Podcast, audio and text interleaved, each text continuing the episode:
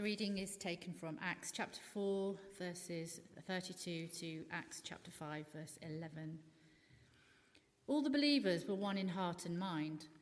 No one claimed that any of their possessions was their own, but they shared everything they had. With great power, the apostles continued to testify to the resurrection of the Lord Jesus. And God's grace was so powerfully at work in them all that there was no needy person among them. For from time to time, those who owned land or houses sold them, brought the money from the sales, and put it at the apostles' feet, and it was distributed to anyone who had need. Joseph, a Levite from Cyprus, whom the apostles called Barnabas, which means son of encouragement, sold a field he owned and brought the money and put it at the apostles' feet. Now, a man named Ananias, together with his wife Sapphira, also sold a piece of property. With his wife's full knowledge, he kept back part of the money for himself and brought the rest and put it at the apostles' feet. Then Peter said, Ananias, how is it that Satan has so filled your heart that you have lied to the Holy Spirit and have kept for yourself some of the money you received for the land? Didn't it belong to you before it was sold? And after it was sold, wasn't the money at your disposal? What made you think of doing such a thing? You have not lied just to human beings, but to God. When Ananias heard this, he fell down and died. And great fear seized all who heard what had happened. Then some young men came forward, wrapped up his body, and carried him out and buried him. About three hours later, his wife came in, not knowing what had happened. Peter asked her, Tell me, is this the price you and Ananias got for the land? Yes, she said. That is the price. Peter said to her, How could you conspire to test the Spirit of the Lord? Listen, the feet of the men who buried your husband are at the door, and they will carry you out also. At that moment, she fell down at his feet and died. Then the young men came in and, finding her dead, carried her out and buried her beside her husband. Great fear seized the whole church and all who heard about these events.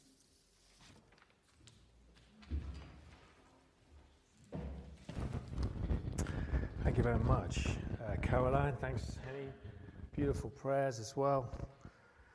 Um, so there was a Victorian preacher called Charles Haddon Spurgeon, and he uh, preached to thousands in London. And uh, many people would come and queue up and want to hear him preach as sort of a bit of a celebrity, really. And occasionally God would whisper in his ear, and he would just know things about members of the congregation.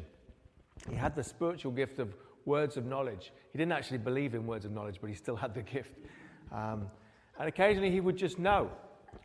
Like one time he would look at someone and say, Young man, you're stealing from your employer. You need to stop that now. Another time he said, I know you have a bottle of gin in your pocket and you're intending to drink it after the service. Uh, another time, I, I, that pair of gloves you have there are not your own. You've stolen them from someone else. And he would just know these things.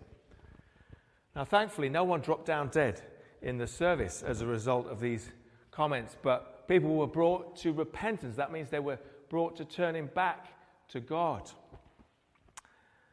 And sometimes it can be kind of seeming quite harsh and quite severe when we read a story like this story of Ananias and Sapphira. But the issue here is that God won't be mocked, and He is holy. In the Old Testament, um, the temple was constructed. And in the very heart of the temple was a place called the, the Holy of Holies. But you couldn't just walk in there. In fact, the Most High Priest only went in there once a year. And he only went in there after he'd scrupulously cleansed himself and was wearing the right clothes and performed all the right ceremonies. Only then could he enter the most holy place. But what happened in the early church was the people became the temple of God. And it hasn't changed. And we're the temple. And guess what? The temple is where God lives. He lives in us.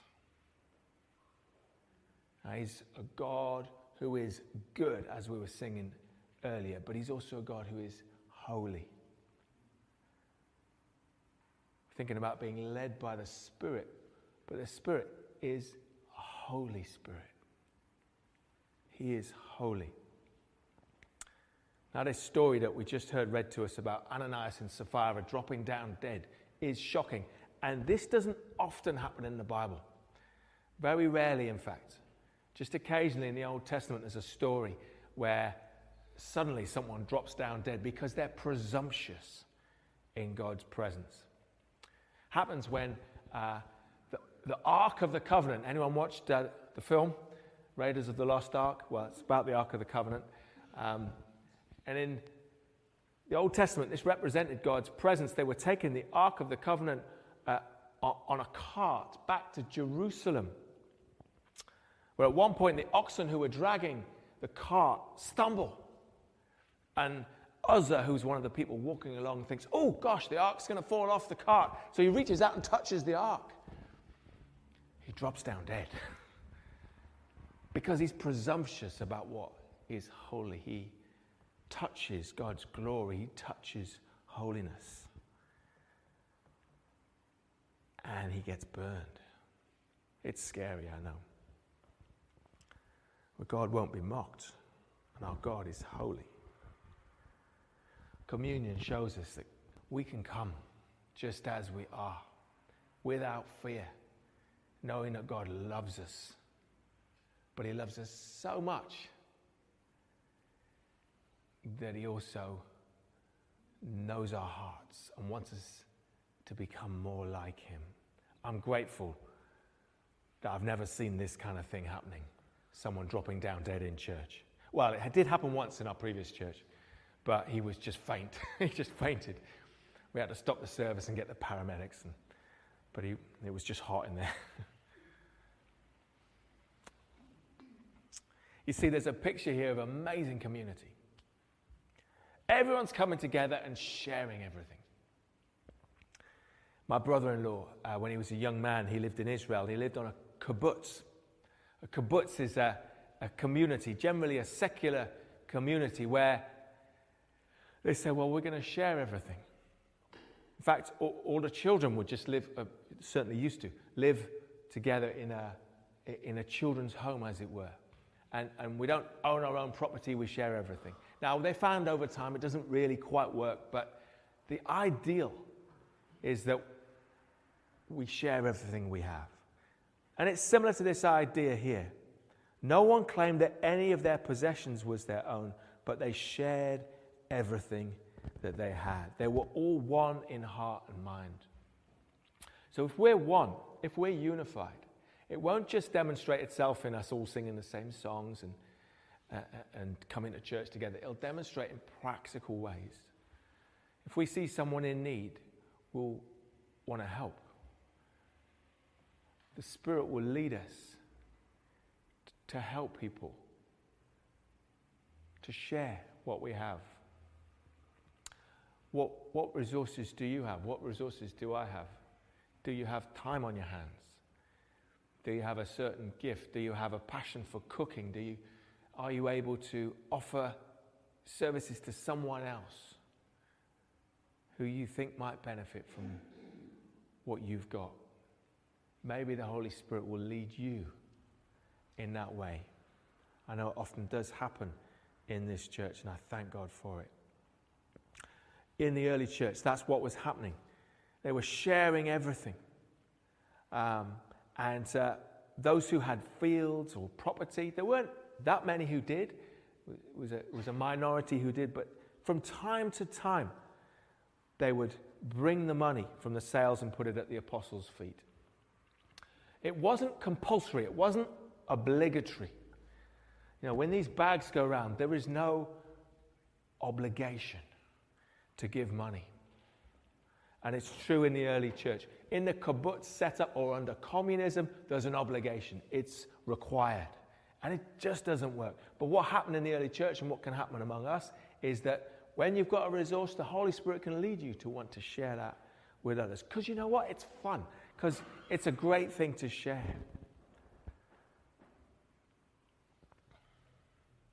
One example was this man, Barnabas, whose name means son of encouragement. He would become one of the great leaders of the church. And he sells a field, brings the money, puts it at the apostles' feet. I, I think, I don't like the system that they had in the early church because everyone could see what they were doing. And so maybe others thought, oh, isn't he great? We try and do it, and not many people know about it. I, I think they, they developed things as it went on. And actually, in a couple of chapters later, you find out that they didn't, they couldn't cope with this system because the church grew. They had to change what they were doing. They had to point others to do some of the administration. They did start to miss things. But at this time, this is what they did. And by bringing it to the apostles' feet, they surrendered it. I wonder have you got things that you can just surrender and release, give to God? You know, gifts that you've got, seeds that God has sown in your heart. I'd love to do X, I'd love to do Y, I'd love to serve in this way. What can I do with my resources? Surrender it to God. He'll point the way. He'll show you a way you can, you can use it to share with others. But maybe some people saw what people like Barnabas did and they thought, oh, I want to look good too. And Ananias and Sapphira were like that. They thought, we want to get the glory uh, of people thinking we're such great guys by giving so much. Look at us but we're not prepared to make the sacrifice that is required in order to be able to do that. So they sold, they did sell something, but they kept back part of the money for themselves. Now, that would have probably been okay if they'd said that's what they were doing.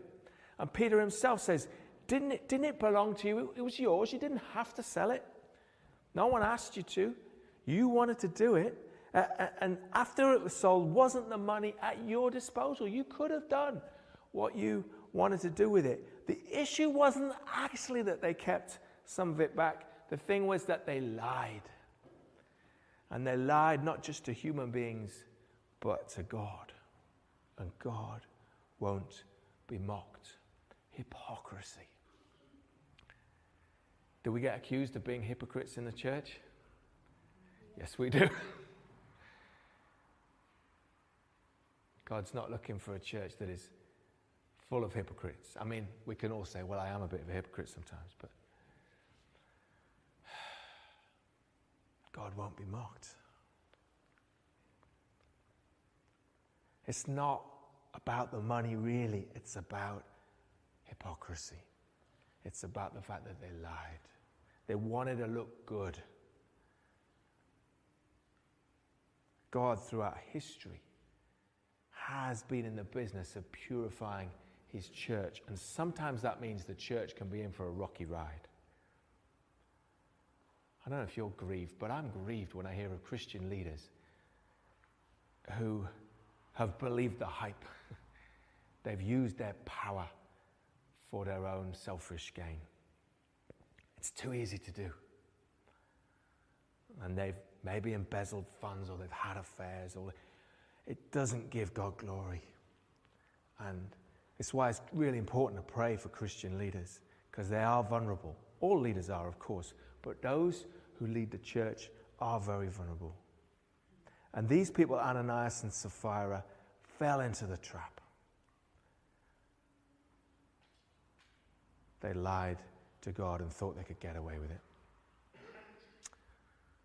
So, needless to say, when Ananias drops down dead and then his wife drops down dead, great fear seized the whole church. You can imagine that was the case, right? It was scary. David, King David, when Uzzah reached out and touched the ark, David really struggled because Uzzah had dropped down dead. It wasn't easy. I think Luke, in writing this story, could have airbrushed this episode out if he just wanted to paint an idyllic picture of the early church. You know, we can say about Pembury Baptist Church, oh, everybody's lovely, we're all so wonderful. We can airbrush it, can't we? But actually, we all come together, warts and all, don't we?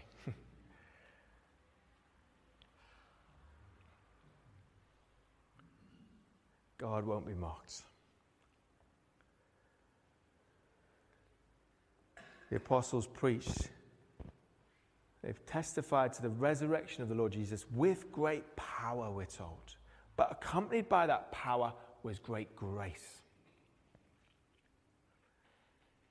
Right at the heart of who we are and what we do is the resurrection. Now, that doesn't mean it's also not, it's not also the cross, because the two go hand in hand. They preach the message of the cross, they preach the message of the resurrection, and they did this with great power. One thing I'm utterly sure of is that God, His desire is to move among us with great power. And that the Holy Spirit is a spirit of power. And I believe often what we've, we've done is we've forgotten to plug into the power source.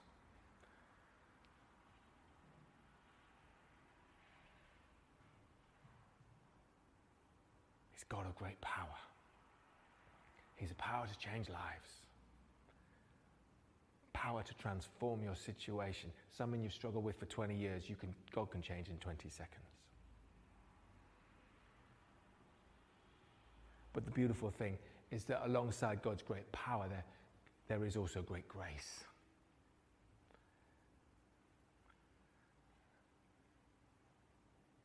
Great God's grace was so powerfully at work among them, we're told. And that is also true here. God's grace is so powerful.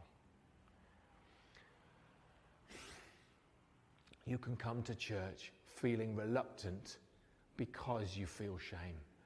We can come feeling like, Ooh, Lord, I strayed a bit this week. My life doesn't shape up quite as I wish it would. I regret some of the things I did or didn't do this week. And yet, God's grace is great.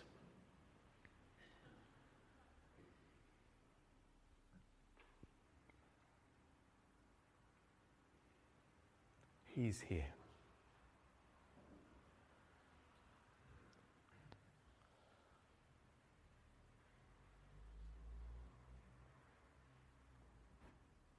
As Henny said in her prayers, there are things we carry sometimes. But it's better out than in. Find a safe space and give what you're carrying, give it to God. Don't try and hide.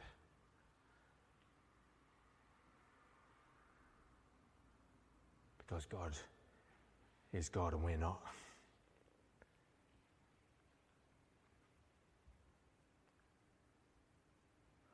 Lord, we recognize that you are holy.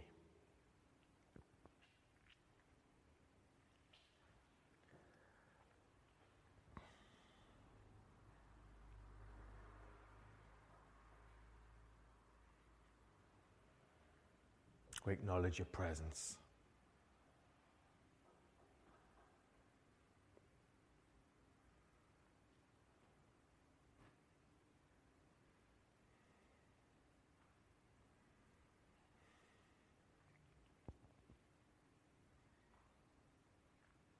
We worship you, Lord.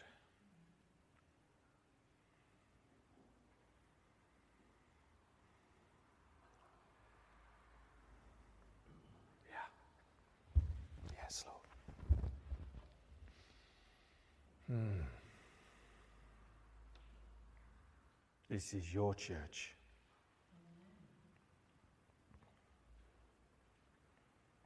And Lord, we surrender all that we have, all that we are to you.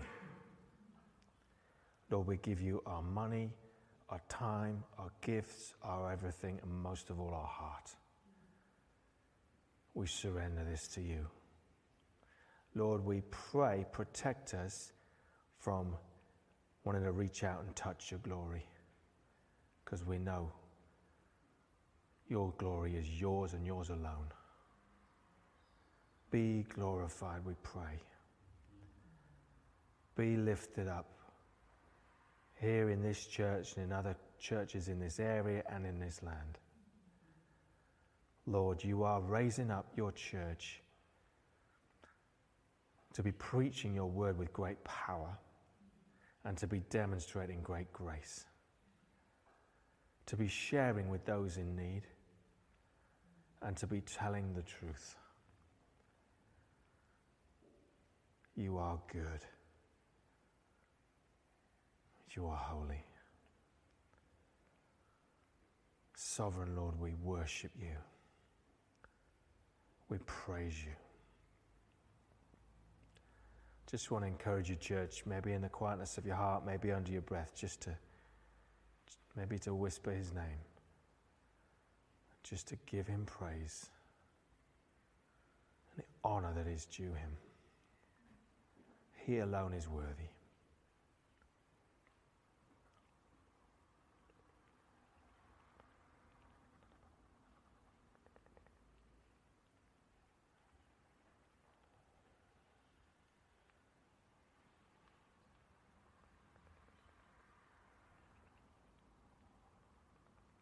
You're visiting with us today and you're not sure about this, look, we do sometimes pause, but we do it waiting on God because He's here.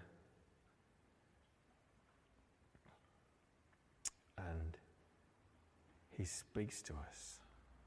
So we're going to take a collective time of quietness in His presence right now, waiting on Him and saying, Lord, your will be done your kingdom come, and on earth as in heaven.